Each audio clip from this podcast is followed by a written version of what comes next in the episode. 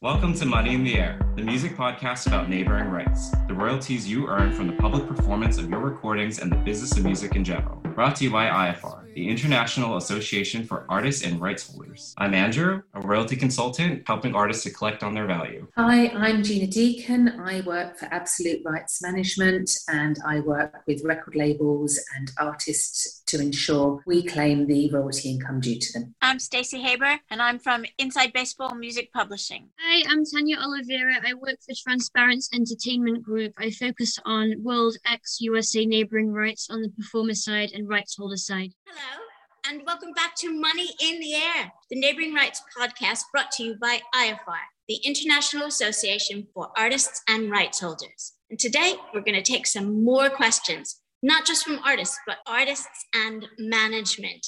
We have the artist management team, Nick and Sarah Heyward. Say hi, guys.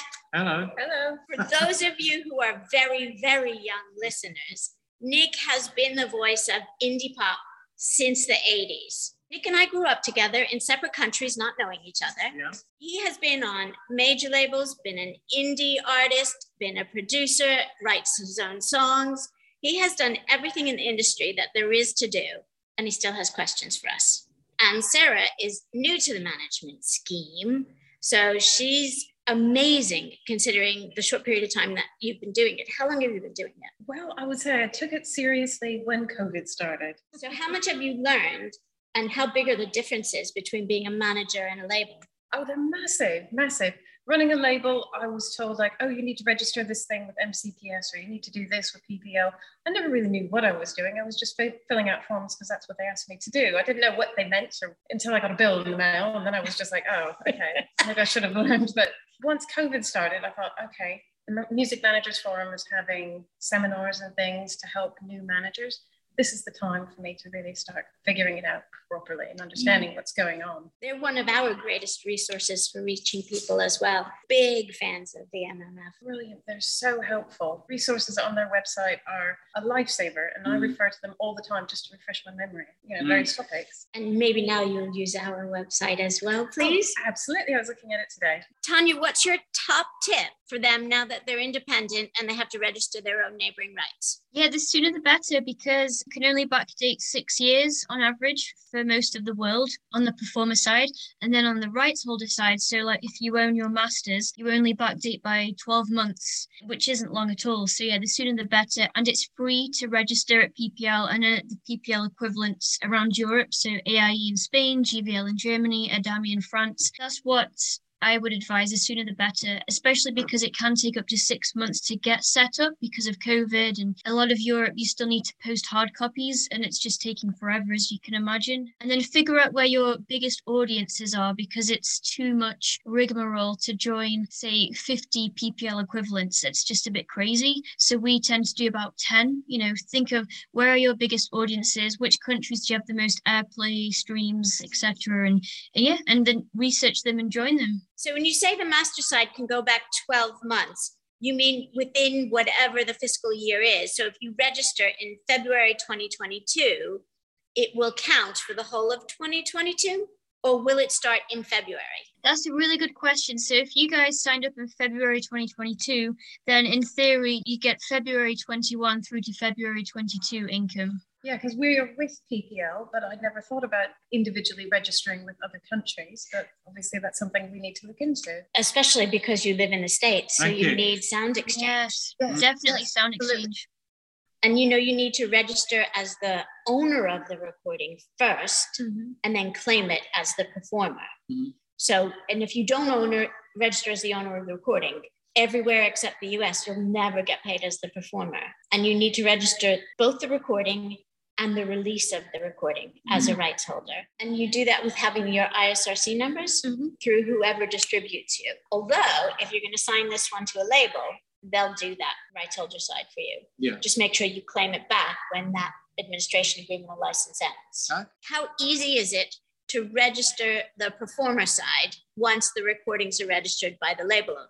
Oh, it's really simple. Yeah, as long as the recordings have been registered, as you've said, you can log into the portal like at PPL, and you just simply search for the track, and then you just claim it. You put it into a basket, and you just you add your contribution with you, the keyboard player, the bass player, the backing vocalist, etc. PPL pay for up to three roles. So if you've done more than one audible contribution, claim everything because you'll get paid in theory three times and that's the case for a lot of the world and people don't know that. And then it's a very similar portal at gvl in germany and other societies for example actra in Canada, you can just fill in a big spreadsheet and then you send off that repertoire spreadsheet to them and they'll ingest it. So yeah, it's you'll get to know this when you join the societies, but they're all a bit different. Some are manual claims like PPL, others are fill in a spreadsheet, which is time consuming, but then at least you have it and you might have the format already. You might have details in a spreadsheet form already and send it off.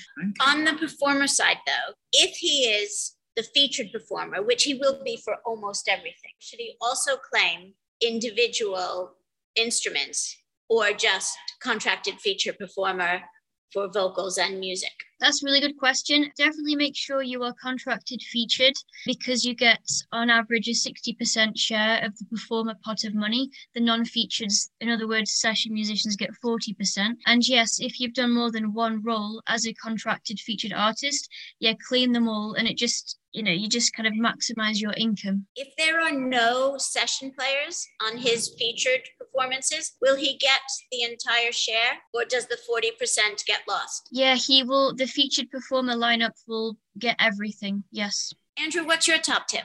My top tip is register at Sound Exchange. You can either do an international mandate if you want to go with one society, so or one CMO, meaning PPL, and then they would collect for the world, or you can do specific territories. So you could do PPL for everything outside of the United States and then have a direct collection here in the US. So in that instance, then you would register at Sound Exchange both as the label and as the featured artist. So these are two separate halves. And the way that it breaks down is 50% of the income gets broken out for the label share, and then 50% for the performer share that is reserved for the featured artist of the actual recording. So the workflow would be if you're releasing something independently, say the TuneCore, DistroKid, or any other distributor, while you're getting ready to release, you submit all of the registration information, your ISRC codes, like what is the song, what's the recording title. And then after that, it's in the Sound Exchange database. You claim as the artist of that recording to get the corresponding 50%. Say $100 comes in, $50 is going to be for label, $50 for the artist. We are a little bit different in the sense that we also give producers the ability to collect from an LOD. So, say for instance, you have a producer on your recording, you can allocate a percentage of your featured artist share to the producer. And then also the non featured performers, which is the last bucket to get covered. 5% of the overall $100 is allocated to something called the AFM SAG AFTRA Fund, where the non featured musicians, background vocalists, etc., get paid out. So that doesn't really concern you if you're the featured performer, though. I have a question about nationalities and geography. So Nick is British, but he lives in the States. Is he going to get any kind of disfavor by living in the States, which is not a Rome Convention signatory country. No, he'll be absolutely fine as long as he proves he is a British citizen when he signs up with PPL and or with the different societies or CMOs. And just to quickly interject, CMO and society, we use those phrases interchangeably you mean the same thing? Yeah, because they they always want to see your passport. So if they see a British passport, they'll be like, "Yeah, great, Rome Convention country. It doesn't matter where you live, where you reside. Doesn't matter. Could be Australia, South Africa, where else doesn't pay. Yeah, the US, of course. So you're already members of PPL. Yes. And are you registered both as a label and as a performer? Yes. Yeah. Okay. So, and is PPL collecting for you for the whole world? I am about 99% sure they're collecting for the whole world, but Sound Exchange is something that has been kind of like lurking on my radar for a while, thinking I should probably look into that and just kind of make sure that everything is where it needs to be. Oh, good. And the, the benefit of signing up with Sound Exchange for the US is that It doesn't have to go to PPL in the UK and then come back to you. So you, you save money on the extra percentage that someone, the commission someone will take, and you save money on the conversion costs to mm-hmm. convert to pounds and back to dollars. But you would have to also tell PPL mm-hmm. that you're limiting their mandate to exclude the US when you sign up to Sound Exchange. Right, of course, that makes perfect sense. If you're living in the US and your citizenship is with the UK, then I would definitely break it out this way because you'll get the benefit of being a part of a Rome Convention country. So this all breaks down to the fact that the US doesn't pay for terrestrial broadcast performance, meaning that like if a radio station if a bar plays a sound recording they don't have to pay any of these royalties because the lobbyists lobbied against it from the broadcasters way back in the day. So the rest of the world doesn't pay the us most of the world terrestrial broadcast performance. We pay off of like Pandora internet satellite radio here, but we're a really big market. So if you have the bandwidth to manage both PPL and Sound Exchange, I think that you would get a very good benefit by doing that. And where should they be for the rest of the world if they only want to sign up to those two? Who should they give the rest of the world to? PPL? Yes, I would say PPL because they have very strong bilateral relationships with most of the world and they recognize each other as Rome Convention countries that pay neighboring rights. Um, so that's what I would recommend. And yeah, definitely sign up with Sound Exchange directly and regionally. And as Stacey said, you'll bypass commissions and the kind of loss of value with all the conversions of the currencies. I just thought there isn't any royalties in America. I got so used to it. I thought like, okay, having a 90 a record that got to number 90 and I think it got to number two in the independent charts. And I didn't see anything, nothing anywhere. And that's, so I, I kind of just thought, oh, that's normal. That's what that's it just, is. Just the way America works. Yeah. But but America, even though they pay on less types, they pay more for neighboring rights than every other country in the world combined. Wow. It's a much bigger pot. It's nearly a billion and other countries aren't. The next biggest country is only in the 200, 300 million. In the UK. Yeah. Yeah. Wow. So it's definitely worth doing it. And I'm just going to reiterate for everyone listening at home the difference between um, songwriting and performing. So neighboring rights is only for the artist and the public performance of the recording. And that's PPL Sound Exchange.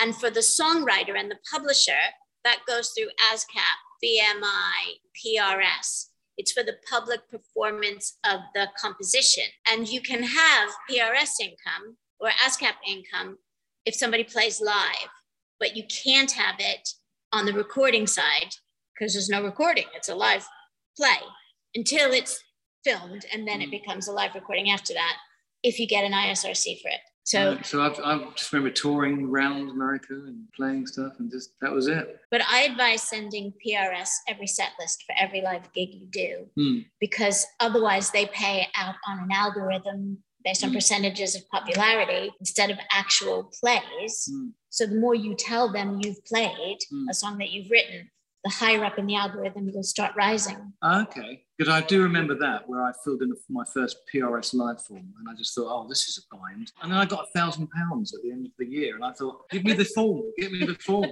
for, next year, because it's the conditioning of, of the music world.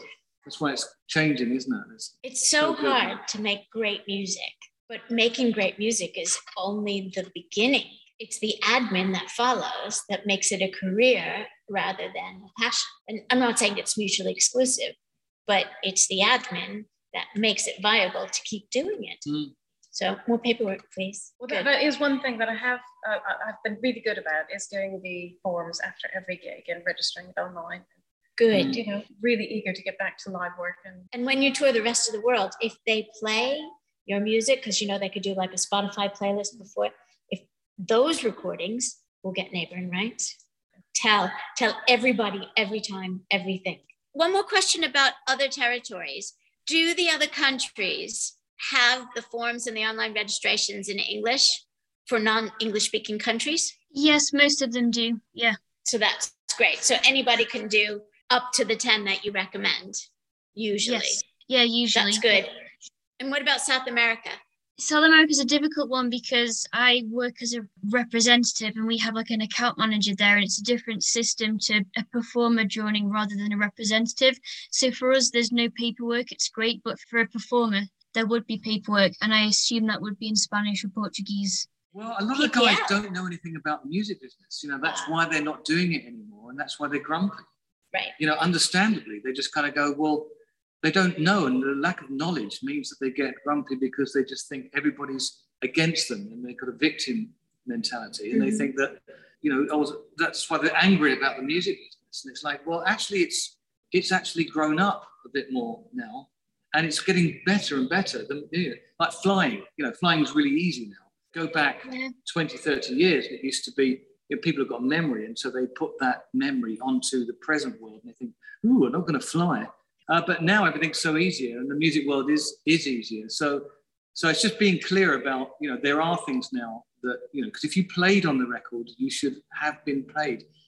But if you you can register now, there's still something there for. That's right. For, That's you know, right. So it's good and luckily the music you do will always be mm. so it will keep earning no matter hmm. when they register so do you feel confident now that you can advise them how to go and claim yeah much more well that was brilliant guys. Thank you so much for coming on. And thank you for listening. And remember go to ifr.co.uk and become a member. Then you can go to info at ifr.co.uk and ask us any questions you have. See you next time. Bye. Bye